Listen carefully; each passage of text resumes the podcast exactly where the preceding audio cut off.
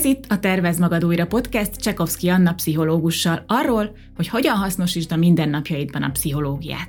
Ebben a podcastben érdekességeket, módszereket, kutatási eredményeket és olyan gyakorlatokat osztok meg, amelyek neked is segíthetnek, hogy kiegyensúlyozottabb és teljesebb életet akkor is, hogyha éppen nem jársz pszichológushoz.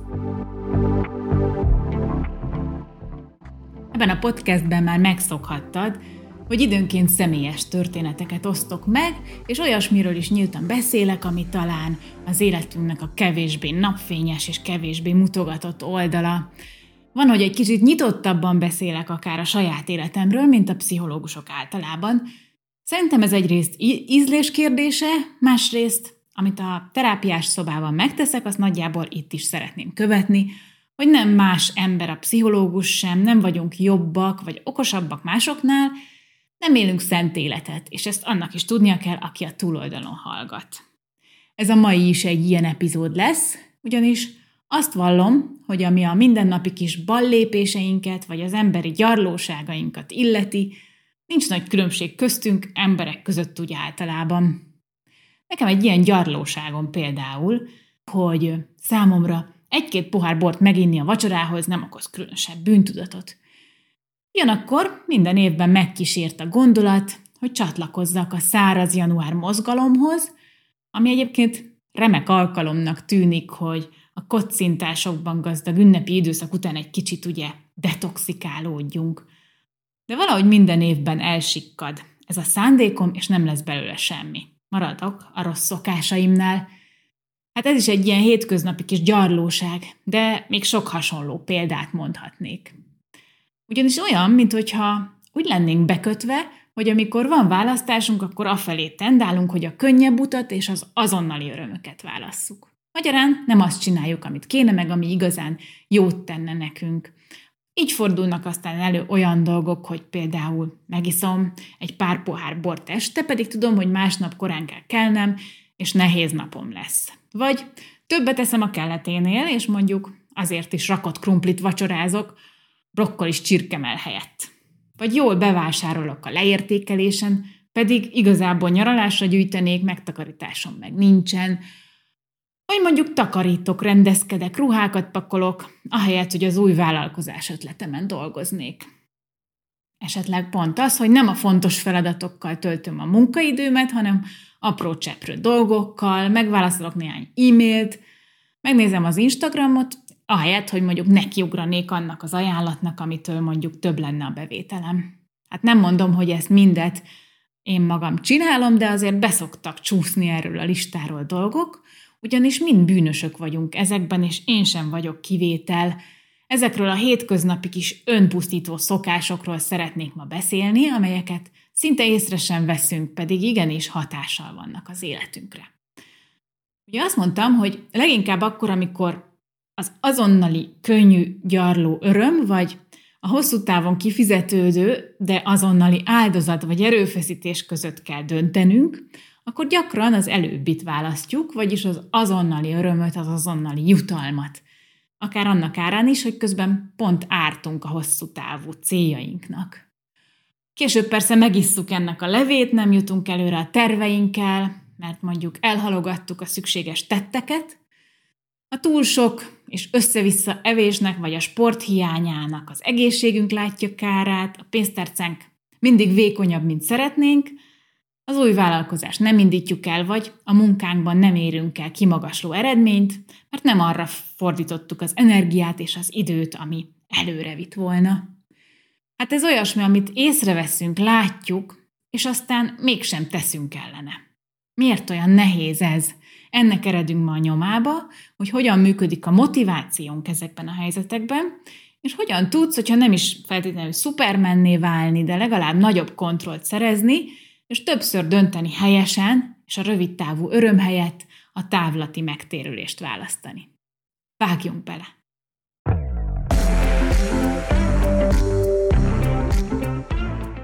Hát nézzük meg, hogy mi minden okozza, hogy gyakran nem racionális döntéseket hozunk, hanem inkább magunk alatt vágjuk a fát.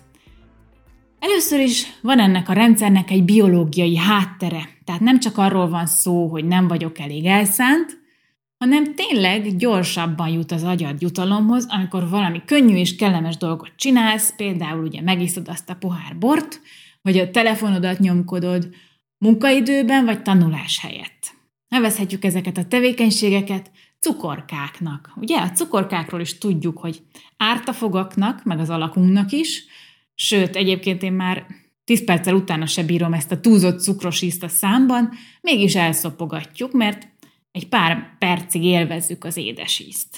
Ezzel szemben ott vannak a súlyzók. Ezek azok a tettek, amelyektől hosszú távon jobb lesz az életünk. Most egy kicsit nehéz, nem kellemes emelgetni azokat a nehéz súlyokat, de ha minden nap csinálom, akkor egy hónap múlva már erősebb leszek. Azért olyan könnyű elcsábulni az azonnali örömök felé, mert tényleg ezt a programot belénk táplálta az evolúció, mégpedig ebben az agyi hírvívők, az úgynevezett neurotranszmitterek egyike, a dopamin játszik fontos szerepet. Amikor például eltereld a figyelmedet egy nehéz feladattól, egy kis szórakozással mondjuk, tényleg Instagramozol, akkor dopamin szabadul fel az agyadban, és egy kicsit jobban érzed magad tőle. Ez az öröm azonban nagyon rövid ideig tart, de hozzá lehet szokni, hogy mindig egy kicsit ingereljük magunkat, és kényeztessük magunkat, és aztán így alakul ki például egyes embereknek az a szokása, hogy napjában százszor is megnyitják azokat az appokat, mint amilyen ugye a TikTok, az Instagram, amik ilyen falatnyi kis szórakozást nyújtanak. Ez talán a legegyszerűbb magyarázat, de van más is. Van egy személyiségvonás, ami kimutathatóan kapcsolatban áll azzal a képességünkkel, hogy mennyire tudunk ellenállni a kísértésnek, vagy éppen ellenkezőleg, hogy mennyire könnyen csábulunk el a gyors, de felszínes örömök felé. Ezt a vonást impulzivitás kontrollnak hívják, és azt mutatja, hogy ugye mennyire tudjuk féken tartani az ilyen ösztönös késztetéseinket, ezeket az impulzusokat. Akinek magas ez a képessége, tehát magas ez az impulzivitás kontrollja, az jobban ellen tud állni a kísértésnek, és kevésbé könnyű őt egy kis öröm miatt eltéríteni az útjáról. Akinél pedig alacsony ez az érték, tehát nehezebben áll ellen, az kevésbé fogja megfontolni a döntéseit, és könnyebben elcsábul. Cukorkát teszünk, vagy súlyzózunk. Egyébként az impulzivitás együtt jár más dolgokkal, lobbanékonysággal, türelmetlenséggel is, és azok az emberek, akiknél ugye ez jellemző, azok között több az alkohol és az egyéb szerhasználat is. Ez valószínűleg azért van, mert kevésbé megfontoltam, vagyis impulzívabban hoznak döntéseket, és választják az azonnali örömöt, a következményeket pedig nemigen mérlegelik a döntés pillanatában. Elveszik a cukorkát, gondolkodás nélkül. Egy harmadik elem, ami fontos szerepet játszik abban, hogy mennyi cukorkát fogyasztunk, ahhoz kapcsolódik, hogy mit hiszünk magunkról és a világról, vagyis hogy mennyire hisszük, érezzük erősnek, vagy éppen tehetetlennek magunkat. Ez az úgynevezett kontrollhely elmélet, ami szerint az emberek vagy a külső kontrollban, vagy a belső kontrollban hisznek. Az úgynevezett belső kontrollos egyén, ő abban hisz, hogy a tettei kihatnak az életének az eseményeire. Vagyis nála van a kontroll a dolgok felett. Például, hogyha elér valamilyen eredményt, akkor azt a saját teljesítményének tudja be. Azért vagyok izmos, mert ugye emelgettem a súlyzókat. Vagy a múlt hónapban jó lett a bevételem, mert szolgalmasan dolgoztam, és jó dolgokat csináltam. Ugyanakkor, hogyha valamilyen nehézséggel találkozik ez a belső kontrollos ember, akkor ő hisz benne, hogy a legtöbb nehézséget le tudja küzdeni, mert hatással tud lenni a dolgokra, amire pedig nem tudhatni, azzal nem különösebben foglalkozik. Ezzel szemben a külső kontrollos egyén ő kevésbé hiszi el magáról, hogy befolyásolni tudja az eseményeket, vagy akár a saját sikereit, és hajlamos mindent inkább a körülményekkel magyarázni. Ezért például könnyebben bele is törődik olyan helyzetekbe, amiken akár változtathatna is, de nem próbálkozik, mert nem hisz a saját erejében és a hatásában. Ő úgy gondolja, hogy ha úgyis a genetikán meg a szerencsém múlik, hogy valaki izmos vagy sem, akkor miért ne egyem tele magam cukorkával? Hát mit gyötörjem magam a súlyzókkal, ugye? Mindenről egyébként a 22. epizódban már beszéltem a reziliencia kapcsán, erről a külső és belső kontrollról, mert a belső kontrollos emberek sokkal reziliensebbek, vagyis ők ellenállóbbak a megpróbáltatásokkal, a nehézségekkel szemben. Ez a vonás, vagyis a belső kontroll egyébként bizonyos személyiségjegyekkel is gyakran együtt jár, a kutatások szerint tehát korrelációt mutat, ezek a vonások pedig a következők. Egyrészt a lelkiismeretesség, vagyis aki hisz a saját erejében, az szorgalmasabban és kitartóbban halad a céljai felé, a másik pedig az érzelmi stabilitás, vagyis a kiegyensúlyozottság. Magyarán, aki higgadtabban kezeli a stresszt okozó helyzeteket, az gyakran könnyebben kezébe is veszi a dolgokat, és megpróbál úrrá lenni a káoszon, ahelyett, hogy hagyná, hogy átcsapjanak a feje fölött a hullámok. Na már most a legtöbben mozgunk ezen a skálán. Van, amikor egyik, van, amikor másik végéhez vagyunk közelebb, hangulattól, vagy akár fáradtságtól függően is. Az például lehet, hogy megfigyelted, hogy mondjuk este jellemzően sötétebb gondolataink vannak, mint reggel, vagy reménytelenemnek érezheted a helyzetedet, és kevésbé érzed úgy, hogy a tetteid tényleg eredményt hoznak hosszú távon, az esti órákban, amikor fáradtabb vagy. Sőt, például kutatásokból az is kiderült, hogy amikor leesik a vércukorszintünk, tehát éhesek vagyunk például, akkor impulzívabban cselekszünk, vagyis kisebb az önuralmunk. Tehát könnyebben döntünk az ilyen cukorka típusú, gyors örömöt adó tevékenységek mellett. Hát azt is ígértem ugye, hogy beszélni fogok róla, hogy mégis hogyan lehet ebben jobbnak lenni, vagyis arra szoktatni magunkat, hogy kevesebb cukorkát együnk, és többet súlyzózzunk, azaz többet csináljunk azokból a dolgokból, amik csak hosszú távon fognak megtérülni. Azt hiszem, hogy az élsportolók egy jó példa, akiktől sokat tanulhatunk ezen a téren, ugyanis aki tényleg jó akar lenni egy sportágban, az rengeteg áldozatot hoz, és sok mindenről lemond, ami azonnali örömöt adna, azért, hogy az álmait megvalósítsa. De például sok nagy történelmi személyiségnek, vagy tanítónak is megvolt, vagy megvan ez a képessége. Mondjuk Mahatma Gandhi, aki többek között éjségsztrájkot folytatott ugye India függetlenségéért, vagy hozhatnánk példa, példaként Marie Curie-t, aki az első nő, aki a Párizsi Szorbonon tanított, és kétszer is Nobel-díjat kapott a radioaktivitás kapcsán végzett tudományos felfedezéseiért. Ezek az emberek nem tudták volna elérni ezeket az eredményeket egy fontos dolog nélkül, ami mindannyiukban megvolt, ez pedig nevezhetjük úgy, hogy belső erő. Hát ez az, amit az önpusztító, önszabotáló szokásainkkal szembe tudunk állítani, és ennek a fejlesztésével tudsz te is bármit elérni, amit igazán szeretnél. Belső erő azt jelenti, hogy tudatában vagy annak, hogy a tetteid hatással vannak a világra, hogy képes vagy megváltoztatni dolgokat, és hogy létre tudod hozni, amit csak szeretnél. Aki erősnek érzi magát, az szembe tud szállni a saját gyengeségével és a gyarlóságaival is, mert ez erősebb, mint a cukorkák csábítása. Ez a belső erő egyébként szerintem olyasmi, ami kívülről is látszik. Biztos te is találkoztál már különösen határozott és eltökélt emberekkel, akik mélyen meg voltak győződve róla, hogy az akaratukkal bármit meg tudnak valósítani, amire csak vágynak. Ez a belső erő ez azért nem összekeverendő, nem ugyanaz, mint a dominancia. Ugye mindkettőben ugye megvan ez az akarat, de a dominanciában a versengés is ott van. És hogy az a vágy, hogy lenyomjam, uraljam a másikat, illetve az, hogy a másikhoz mérem magam. Egyébként gyakran, akik dominálni akarnak, valójában nem érzik magukat belül annyira erősnek, hanem inkább pont az van, hogy fenyegetőnek érzik meg a másik embert, vagy élik meg, és kételkednek abban, hogy ők egyébként a saját tulajdonságaikért emberileg szerethetőek lennének, és ezt ellensúlyozzák egy ilyen nagyon domináns, leuraló viselkedéssel. Ha te magad úgy érzed, hogy nincs meg benned ez az erő, erőtlennek érzed magad, akkor valószínűleg inkább a kontroll hiányzik, mint az erőd. Vagyis nem érzed úgy, hogy nálad van a befolyás az eredmények, vagy az körülötted levő tényezők fölött. Ereje ugyanis mindenkinek van, csak nem mindenki van igazán kapcsolatban vele. Például sokszor érezzük magunkat erőtlennek olyan helyzetekben, amikor nem vesszük észre, hogy van mozgásterünk. Mondjuk van egy felettesed, aki mondjuk rendszeresen sértően, bántóan beszél veled, akkor lehet, hogy úgy érzed, hogy ebben a helyzetben minden erő nála van, és te teljesen tehetetlen vagy. Pedig valójában itt is vannak választási lehetőségeid, csak esetleg nem gondolsz rájuk.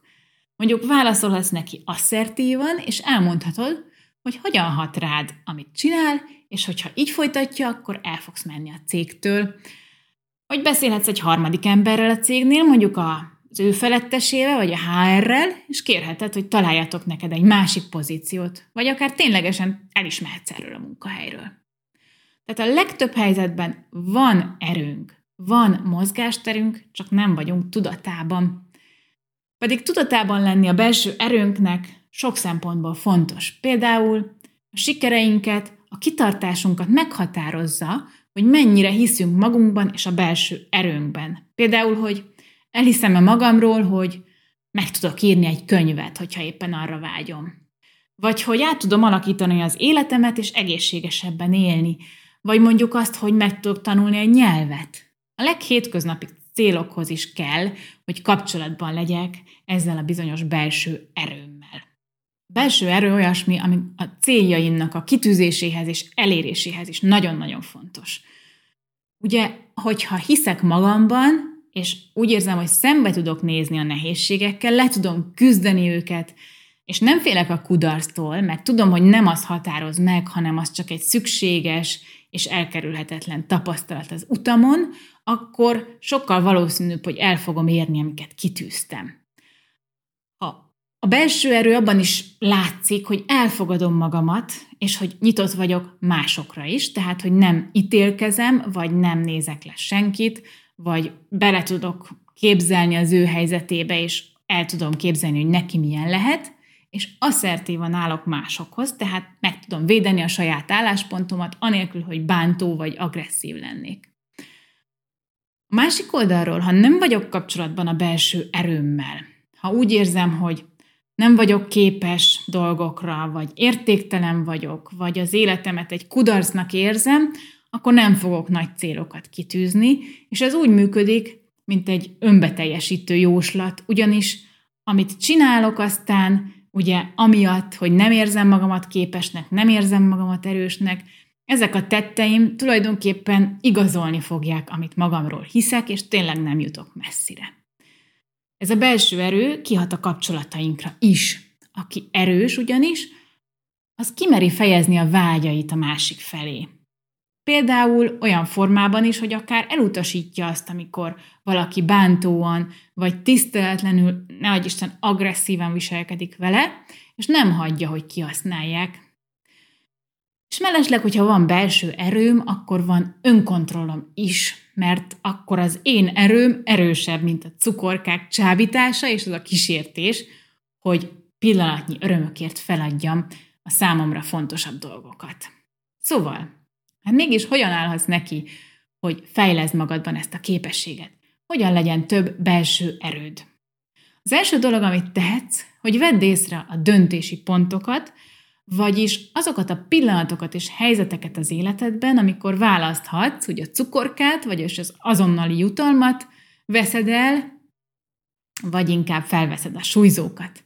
Minden olyan ponton, amikor el kell döntened, hogy ára vagy bére fordítod az idődet, vagy hogy mire mondasz nemet és mire mondasz igent, megkérdezheted magadtól, hogy ez most, ez a tevékenység, ez egy súlyzó, vagy inkább ez egy cukorka mekkora kedvem van ezt vagy azt csinálni. A cukorkáknak egyébként nagyon jó indikátora, vagyis egy kicsit ilyen piros jelzőlámpa a cukorkán, hogy be van csomagolva egy nagyon csábító, színes, csillogó papírba, vagyis nagy kedved van hozzá.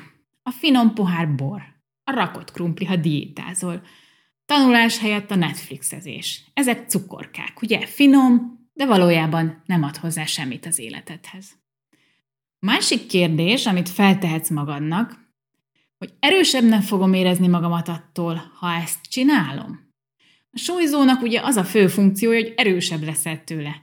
Hogy szinte rá van írva, hogy ez most nem lesz jó, fájni fog, nem lesz kellemes, de ha ezt választod, akkor utána elégedett leszel, akkor úgy fogod érezni, hogy most tettél magadért valami igazán jót. nekiugrani a nehéz feladatnak reggel, elmenni edzeni munka után, gyömbérte átinni vacsorához bor helyett. Hát ezek azok a dolgok, amik súlyzók.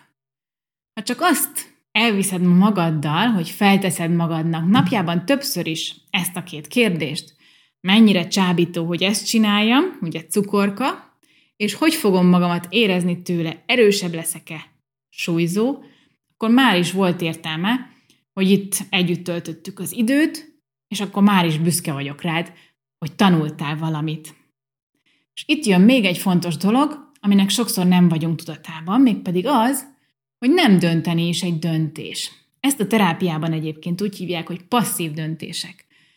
Amikor csak úgy hagyjuk, hogy megtörténjenek velünk a dolgok. Például a halogatás is ide tartozik, amikor azt gondolod, hogy egy csomó sürgősebb dolgod van, mint a valóban fontos céljaidon dolgozni. Vagy mondjuk szeretnél ugyan jobb pozíciót a munkádban elérni, de nem képezed magad, nem keresed a kihívásokat, várod, hogy felfedezzenek, hát ez is egy passzív döntés. Ez is egy olyan helyzet tulajdonképpen, amikor nem vetted észre, hogy van választásod. De miért nem vetted észre?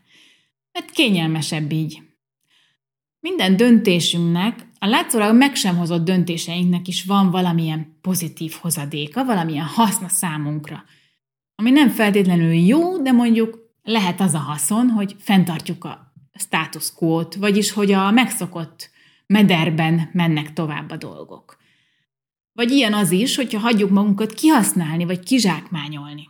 Lehet, hogy meg fogsz lepődni azon, amit most mondani fogok, de az is egy döntés, ha belenyugszom, hogy mondjuk valaki nap mint nap bánt, vagy megaláz, vagy mondjuk élősködik rajtam. A te döntésed, hogy ezt hagyod-e. De például az alkoholisták az ivást is úgy élik meg, mint egy passzív döntést. Hát ott van, akkor hát iszom. Nem azért, mert akarok, de hát erősebb nálam. Ezekben a helyzetekben is csak azt tudom hangsúlyozni, hogy vedd észre, hogy az életben jóformán minden döntés kérdése. Hadd idézzem Jean-Paul Sartre szavait, aki azt mondta, hogy az ember szabadságra ítéltetett, mivel onnantól kezdve, hogy a világba vettetett, felelős mindenért, amit tesz. Tehát lép ki az áldozat szerepből a saját életedben, és vedd kezedbe a dolgokat. És ha erős akarsz lenni, akkor legyél proaktív, vállalt fel a döntéseidet, és a velük járó kockázatot is. Nem biztos, hogy minden, amit csinálsz, sikeres lesz, az viszont biztos, hogy ha rendszeresen a súlyzókat választod a cukorkák helyett, akkor erős leszel, egyre erősebb, és egyre közelebb jutsz majd azokhoz a dolgokhoz, amikre igazából vágysz. Hát azt tervezem, hogy a jövő héten egy kicsit tovább viszem majd ezt a témát, úgyhogy ha tetszett ez a mai epizód, akkor ne felejts el feliratkozni, ugyanis a jövő héten innen folytatjuk. Addig is minden jót!